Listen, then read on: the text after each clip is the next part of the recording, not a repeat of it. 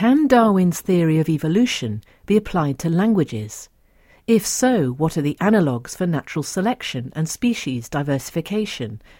What truths does this approach reveal, and what problems does it throw up?